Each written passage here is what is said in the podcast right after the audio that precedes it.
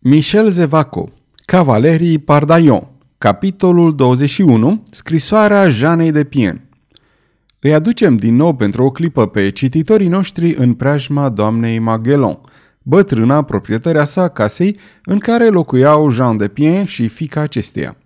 Am văzut că această onorabilă matroană fusese la hanul de vinie, am văzut cum a aflat de arestarea cavalerului Pardaion, care se potrivea atât de bine cu acelor două chiriașe ale sale și cum s-a întors acasă foarte înspăimântată, deoarece casa sa fusese un cuib al conspirației hugenote.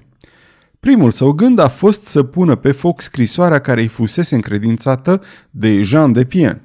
Groaza de a trece drept complice nu-i dădea pace, dar doamna Magellan era femeie, bătrână și credincioasă.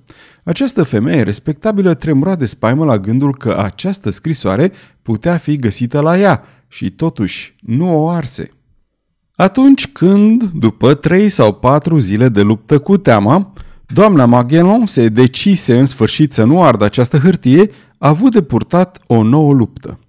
Într-adevăr, imediat ce era singură, alerga să închidă ușa, ferestrele, lua scrisoarea, se așeza și petrecea ore întregi punându-și întrebarea. Ce-o fi scris aici? De mii și mii de ori întoarse această hârtie pe toate părțile, îi râcâi cu unghia muchiile, încercă să-i ridice clapa cu un ac, atât de insistent încât până la urmă scrisoarea se deschise. Plicul conținea un mesaj adresat cavalerului Pardaion și o scrisoare care avea pe ea o adresă. Prin mesaj, doamna în negru îl implora pe cavaler să ducă scrisoarea la această adresă. Iar această adresă era pentru François, mareșal de Montmorency. Bătrâna rămase uimită și plină de remușcări. Înțelegea într-adevăr cu limpezime că nu exista nici cea mai mică complicitate între doamna în negru și cavalerul Pardaion. De unde uimirea sa? Pe de altă parte, curiozitatea sa rămăsese nepotolită pentru că exista o a doua scrisoare de deschis de unde remușcările sale. În mod eroic, rezistă mai multe zile la dorința nemăsurată de a ști ce avea să-i spună o biată lucrătoare precum chiriașa sa unui senior atât de mare precum François de Montmorency. Până la urmă, nu mai rezistă. Alergă la scrisoare, o puse pe masă, se așeză și rupse sigiliul. În acel moment sări în sus, cineva bătea în ușa ei. În aceeași clipă, această ușă se deschise. Bătrâna scoase un strigă de groază. În nerăbdarea sa uitase să încuie și cineva tocmai intrase. Iar acest cineva era cavalerul Pardaion. Dumneavoastră!" strigă doamna Magellan, acoperind cu mâinile sale tremurătoare hârtiile rămase pe masă. Cavalerul rămase pentru o clipă mirat. Această bătrână mă cunoaște așadar?" gândi el. Apoi, salutând politicos. Doamnă, spuse el, liniștiți-vă, nu vă vreau nici de cum răul. Iertați-mă că am intrat astfel la dumneavoastră și că v-am speriat, poate. O problemă importantă m-a făcut să uit pentru o clipă de conveniențe. Da, scrisoarea, făcu bătrâna într-adevăr îngrozită. Ce scrisoare? întrebă Pardaion din ce în ce mai mirat. Doamna Magellan își mușcă buzele. Tocmai se trădase, încercă neîndemânatică să ascundă hârtiile, dar Pardaion le văzuse și nu le mai scăpa din ochi. Deci, nu vă mai aflați în închisoare, reluă bătrâna. După cum vedeți, doamnă, a fost o greșeală și greșeala fiind recunoscută, am fost eliberat imediat. Și prima mea vizită este la dumneavoastră, draga mea doamnă. Acum 10 zile am fost arestat și condus la Bastilia în urma unei erori care, după cum vedeți, nu a întârziat să fie recunoscută. Ori chiar în momentul în care s-a dat busna în locuința mea, două persoane care locuiesc la dumneavoastră erau amenințate de un mare pericol, căci mă chemau un ajutor. Știu că aceste două persoane au fost ridicate cu forța chiar în ziua arestării mele. În același moment. Așa este. Ei bine, doamnă, puteți să-mi dați o cât de mică informație în această problemă? Vă voi spune tot ce știu. Doamna Negru și fica sa, Louise, au fost arestate, se spune, pentru că ar fi complotat împreună cu dumneavoastră. Cu mine? Dar este foarte clar că erau nevinovate, dragele, sărmanele ființe, pentru că dumneavoastră însuți sunteți... Și spuneți-mi, cine le-a arestat? Niște soldați, un ofițer? Un ofițer al regelui? Păi nu prea mă pricep. A, Dacă ar fi fost oameni ai clerului, le-aș fi recunoscut imediat uniforma. Ducele de Anjou nu era cumva printre acești oameni? O, nu, făcu bătrâna înspăimântată. Nu aveți nicio idee asupra locului unde au putut fi duse? Despre asta nu. Eram atât de tulburată, mă înțelegeți? Dar, făcut deodată cavalerul, când am intrat ați spus ceva despre o scrisoare. Au scris ceva aceste femei nefericite? Mâinile bătrânei se crispară pe hârtiile pe care până la urmă le făcuse să cadă în poală. Să vedem, doamnă, ce cu aceste hârtii pe care le mototoliți. Domnule, nu eu le-am deschis, vă jur, exclamă bătrâna. Și cu un gest spasmodic îi întinse hârtiile lui Pardaion, care le luă cu aviditate. Dintr-o privire parcurse scrisoarea care îi era adresată. Această scumpă doamnă m-a pus să-i promit că vă voi transmite aceste scrisori, continuă doamna Magellan cu volubilitate. Vă jur că am mers imediat la Devinie pentru a-mi ține promisiunea, dar dumneavoastră erați arestat. Prin urmare, le-am păstrat cu sfințenie. Nu le-a văzut nimeni? Nimeni, dragul meu, domn, absolut nimeni. Și atunci, cine le-a deschis? Ei, s-au deschis singure. Dar le-ați citit? Una singură, domnule, doar pe una, cea care vă era destinată dumneavoastră. Și pe cealaltă? Eram gata să o citesc, dar ați sosit dumneavoastră. Doamnă, făcu Pardaian ridicându-se, iau cu mine aceste hârtii. După cum vedeți, sunt însărcinat să duc această scrisoare mareșalului de Montmorency. Nimic nu mă va putea împiedica să îndeplinesc dorința celei care m-a onorat cu încrederea sa. În ceea ce vă privește pe dumneavoastră, doamnă, ați făcut o faptă urâtă deschizând aceste hârtii. Vă iert cu o singură condiție. Care, bunul meu flăcău, aceea de a nu vorbi niciodată nimănui despre aceste hârtii. O, despre asta puteți să fiți sigur. Cavalerul o salută pe doamna Magellan și se retrase. Afară îl regăsi pe Pipe, care îl aștepta. Traversă calm strada și intră în han. Jupân Landry, care ducea unor clienți o cană cu vin, o scăpă din mână și se opri cu prins de uimire. Cavalerul!" făcu hangiul consternat. Reveniți-vă, dragă domnule, înțeleg toată bucuria pe care o simțiți revăzându-mă, dar în sfârșit, ăsta nu e un motiv să nu mă întrebați dacă mi-e foame și ce aș dori să mănânc. Pardaion, după ce își refăcu forțele, se îndreptă spre grajd, constată prezența calului său la iesle și că nobilul animal nu avusese de suferit în lipsa sa. Apoi urcă în camera sa și prima lui mișcare fu să-și încingă spada care rămăsese agățată pe perete. Apoi citi de trei sau patru ori la rând biletul pe care îl adresase doamna în negru. Pe scurt, conchise el, trebuie să fac să-i parvină mareșalului ducelui de Montmorency scrisoarea însoțitoare. Și la fel ca doamna Magellan, Pardaian se întrebă ce ar putea exista în comun între cea pe care el o credea a fi o lucrătoare săracă și marele mareșal de Montmorency. Scrisoarea era acolo, pe masă, era deschisă, dar, desigur, el nu o va citi. Și totuși, ce rău ar face dacă ar citi-o și cine știe dacă nu ar găsi în ea niște indicații prețioase asupra oamenilor care le arestaseră pe Louise și pe mama sa. Fără îndoială, doamna în negru implora protecția mareșalului de Momoronsi. Ce nevoie este de mareșal, concluzionă el. Dacă trebuie să le elibereze cineva pe Louise și pe mama sa, eu sunt acela. Hai să citim. Tânărul despături deci brusc foaia și începu să citească. Când termină, cavalerul Pardaion era foarte palid. Un oftat adânc îi umflă pieptul.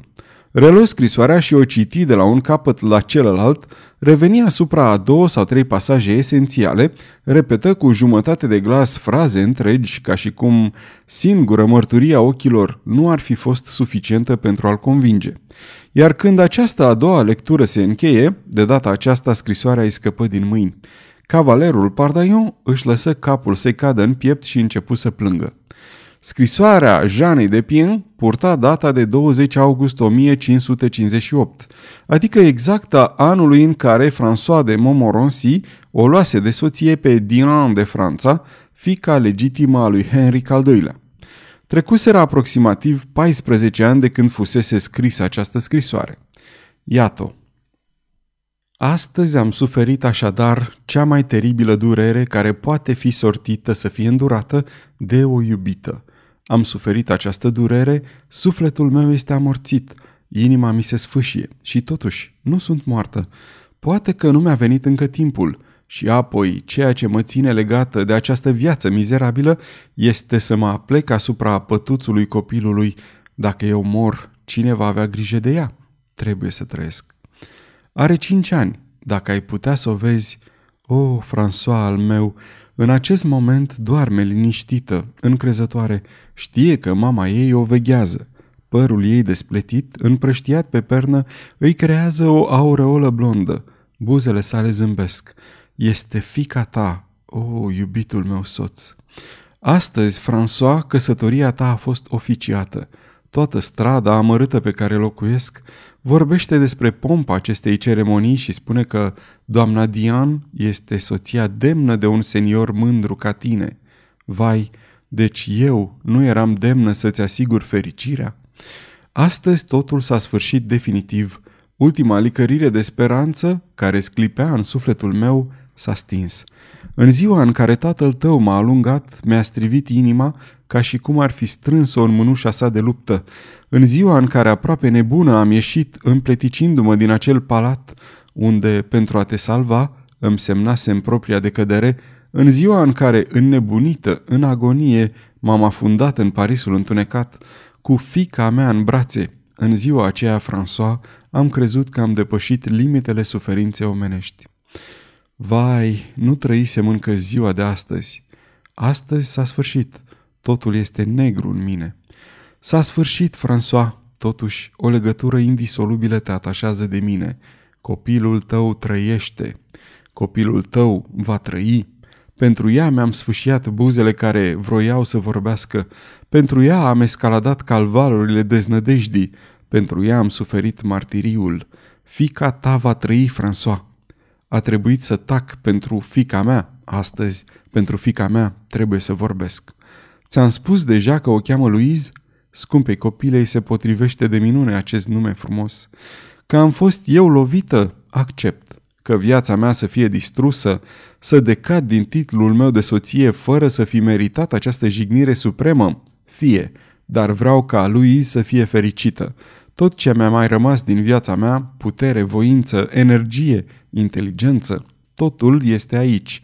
Nu vreau ca lui să fie lovită pe nedrept așa cum am fost eu.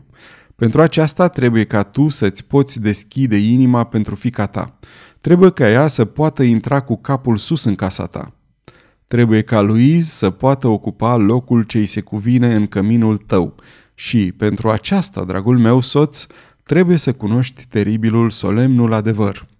Îți spun încă soțul meu, căci vei rămâne așa până la sfârșitul zilelor mele, dar trebuie să cunoști crima abominabilă care ne-a despărțit. Vei afla totul și că tatăl tău a fost crud și că fratele tău a fost criminal și iubita ta, soția ta, îți poate purta cu mândrie numele și că fica ta are dreptul să vină să stea în casa Momoronsi. Scriu această scrisoare, François, deoarece trebuie ca adevărul să iasă la lumină. Dar ca să o trimit, ca să o fac să-ți parvină, aștept trei lucruri. Primul, ca tatăl tău să fi murit, căci asupra ta ar abate greutatea urii sale dacă ar afla că secretul de moarte îți este cunoscut. Al doilea, ca fica mea, Luiza ta, să ajungă la o vârstă la care să-mi poată apăra amintirea și să poată vorbi fără înconjur, așa cum îi stă bine unei Momoronsi, unei fiice a familiei Pien, unei moștenitoare fără pată a familiei Montmorency. Al treilea, să-mi simt sfârșitul aproape sau un pericol grav să ne amenințe copilul. Cât timp aceste trei condiții nu vor fi îndeplinite, o, oh, François al meu, vreau să rămân în umbră, fericită încă să-mi pot spune că, păstrând tăcerea, îi asigur liniștea și fericirea bărbatului pe care l-am iubit atât de mult, căci viața mea nu ar mai conta. Dar ceea ce contează, François, este viața și fericirea copilului nostru. Când vei primi această scrisoare, Louise va fi destul de mare ca să-ți vorbească. Tatăl tău va fi mort și nu voi mai avea niciun motiv să mă tem pentru tine din acest motiv. Dar, în același timp, eu voi fi pe moarte sau pe Louise o va pândi un pericol. În amândouă cazurile, François, dorința suprema a iubitei, a soției tale, este să-ți îndeplinești către Louise acea afecțiune de care eram atât de mândră să alergi în ajutorul ei, să o iei cu tine, să-i redai numele la care nu a încetat să aibă dreptul, pentru că s-a născut atunci când eram soția ta, să-i asiguri în sfârșit existența care trebuie să fie a ei, aceea a unei moștenitoare directe a familiei Montmorency. Și acum, François, iubitul meu, dragul meu soț, iată oribilul secret. Toată nefericirea noastră stă în aceste cuvinte – Fratele tău, Henri, mă iubea. Nu s-a temut să mărturisească, dar eu speram că, până la urmă, corectitudinea va triumfa. În acest bărbat încă atât de tânăr, speram că iubirea mea pentru tine mă va proteja de jignirea iubirii sale. Am tăcut ca să nu dezlănțui un război într-o familie ilustră. În noaptea plecării tale la război, pe buzele mele se afla o destăinuire. Știi ce evenimente precipitate s-au produs și că a avut loc căsătoria noastră. A doua zi te-am așteptat în zadar, plecaseși. Destăinuirea care era pe buzele mele, iată François al meu, eram însărcinată, eram pe cale să-ți ofer un copil. Acest copil a venit pe lume în timp ce tu te războiai. Este Luiza noastră în aceste luni teribile în care te-am crezut mort, în care am fost eu însă mi aproape de moarte, fratele tău a dispărut și speram că se îndepărtase pentru totdeauna. Într-o zi, fica mea a fost răpită și în timp ce o căutam înnebunită, a apărut fratele tău, mi-a anunțat întoarcerea ta și în același timp mi-a spus că îl cunoaște pe omul care o răpise pe Luiz și în timp ce palpitam de bucuria de a te ști în viață, în timp ce întrebam ce nebunie îl putea împinge de la spate pe fratele tău, atunci François se deschise în fața ochilor mei hăul în care aveam să fiu înghițită. Luiza noastră se afla în mâinile unui om plătit de fratele tău, un ticălos pe nume Cavalerul Pardaion, acest monstru trebuia ca la un singur semnal al fratelui tău să o ucidă pe sărmana micuță, pe fica ta, François, pe acest scump îngeraș, iar acest semn ar fi urmat să fie făcut de fratele tău, cavalerului Pardaion, dacă aș fi făcut greșeala să rostesc un singur cuvânt în fața ta, în timp ce eram acuzată, acuzată de necredință de către propriul tău frate. Știi acum de ce am tăcut atunci când fratele tău mă acuza. Am tăcut, François, și totuși sufletul meu urla de deznădejde, carnea mea țipa de suferință. Am tăcut și natura s-a îndurat de mine fără îndoială, căci am leșinat și când mi-am revenit tu dispăruseși. Eu eram condamnată, dar Louise, fica ta, era salvată. Ah, François, blestemată să fie pe vecie această ființă abominabilă care poartă numele tău, fratele tău, blestemat să fie acest Pardaion, complicele hidos, care a acceptat această înspăimântătoare sarcină murdară. Dar trebuie să cunoști și restul. După ce ai plecat tu, fica mea a fost înapoiată de către un necunoscut. Am alergat la Montmorency ca să-i spun totul. Tu erai în drum spre Paris. Am alergat la Paris, l-am întâlnit pe conetabil, iar conetabilul care a aflat de la mine întregul adevăr mi-a dat să aleg sau să renunț la calitatea mea de soție, sau tu să fii închis pe viață la templă. Am semnat și am dispărut, nenorocită, distrusă, dar îmi rămânea fica mea, am trăit pentru ea, voi trăi pentru ea. Acum, dragul meu soț, cunoști înspăimântătorul adevăr. Îți jur că, dacă eu singur aș fi fost lovită, aș fi murit luând cu mine în mormânt teribilul secret. Acest secret îl aștern pe hârtie, îl voi face să-ți parvină în ceasul morții mele. Murind, vreau să fiu sigură că Luiza ta își va relua rangul la care are dreptul și că în fața ei se va deschide o viață fericită. Aleargă, deci, o, soțul meu, oricare ar fi anul, oricare ar fi ziua, oricare ar fi ora la care aș fi hotărât să-ți trimit această scrisoare, Oriunde o vei fi primit, aleargă, urmează-l pe mesagerul pe care ți-l voi trimite. Aleargă la soția ta nevinovată, care nu a încetat niciodată să fie demnă de tine și să te adore, la fica ta, Luiz, Luiza ta pe care vreau să o încredințez brațelor tatălui ei. Jean de Pien, ducesă de Montmorency. Aceasta era scrisoarea pe care tocmai o citise cavalerul Pardaion. Dintr-un fel de cult înduioșător, din revoltă poate, dintr-o conștiință a dreptului său moral și a nevinovăției sale de pline, nefericita Jean o semnase cu titlul său, Ducesă de Montmorency. Timp de câteva minute, tânărul rămase nemișcat, ca și cum ar fi aflat despre o catastrofă. Și, într-adevăr, ceea ce se abătuse asupra lui era o catastrofă. Plângea în tăcere, lacrimile curgeau pe obrajii săi, fără ca el să se gândească să le șteargă. Ducesă de Montmorency. Louise este fica lui Montmorency. Această exclamație mută dezvăluia o parte din tristețea lui. Într-adevăr, Pardaian, un biet prăpădit, un coate goale, ar fi putut să o ia de soție pe Louise, fata unei lucrătoare modeste. Dar Louise, fica mareșalului Montmorency, nu putea deveni soția cavalerului sărac. Trebuie să se înțeleagă ce putere și splendoare formidabile evoca pe atunci acest nume de Montmorency. Odată cu conetabilul, această casă, una dintre cele mai falnice ale nobilimii regatului, cunoscuse apogeul grandorii. După moartea conetabilului, numele își păstra încă întreg prestigiul și, dacă ne gândim că François devenise conducătorul unui puternic partid care îl ținea în șah pe ghiz, pe de o parte și pe rege pe de altă parte, vom înțelege că Pardaion simțea un fel de amețeală, apreciind distanța care îl despărțea acum de Louise.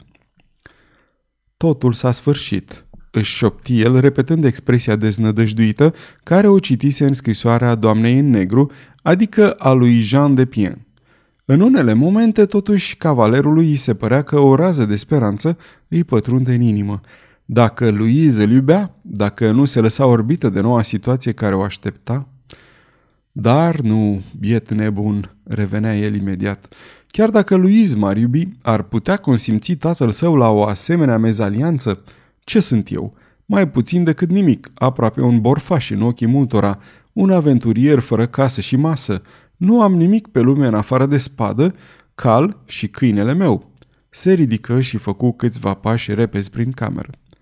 O, făcu el, încleștând pumnii. Pe asta o uitasem. Nu numai că Louise nu poate fi a mea, nu numai că nu mă iubește, după toate probabilitățile, dar pe deasupra trebuie că mă urăște. În ziua în care mama sa îi va spune ce a făcut tatăl meu, în ziua în care va ști că mă numesc Pardaion, ce sentimente va putea avea pentru mine în afară de repulsie instinctivă? El o iubea pe Louise și tatăl său o răpise pe această Louise pentru un scop monstruos. Nu putea exista decât ură și dispreț în inima Luizei față de bătrânul Pardaion și față de fiul său. Ei bine, exclamă el înăbușit, dacă așa stau lucrurile, dacă totul ne desparte, dacă ea trebuie să mă urască, de ce să mă mai sinchisesc de ea? Da, de ce aș duce această scrisoare?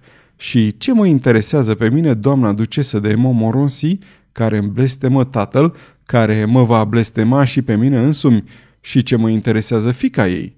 Sunt nefericite. Ei bine să alerge alții în ajutorul lor. O înflăcărare ciudată îl răscolea pe tânăr. Se plimba cu pași mari, gesticula. El, atât de cumpătat în gesturi, vorbea cu voce tare. Își rezuma situația în care se afla. Era înspăimântătoare. O avea împotriva lui pe regina Caterin.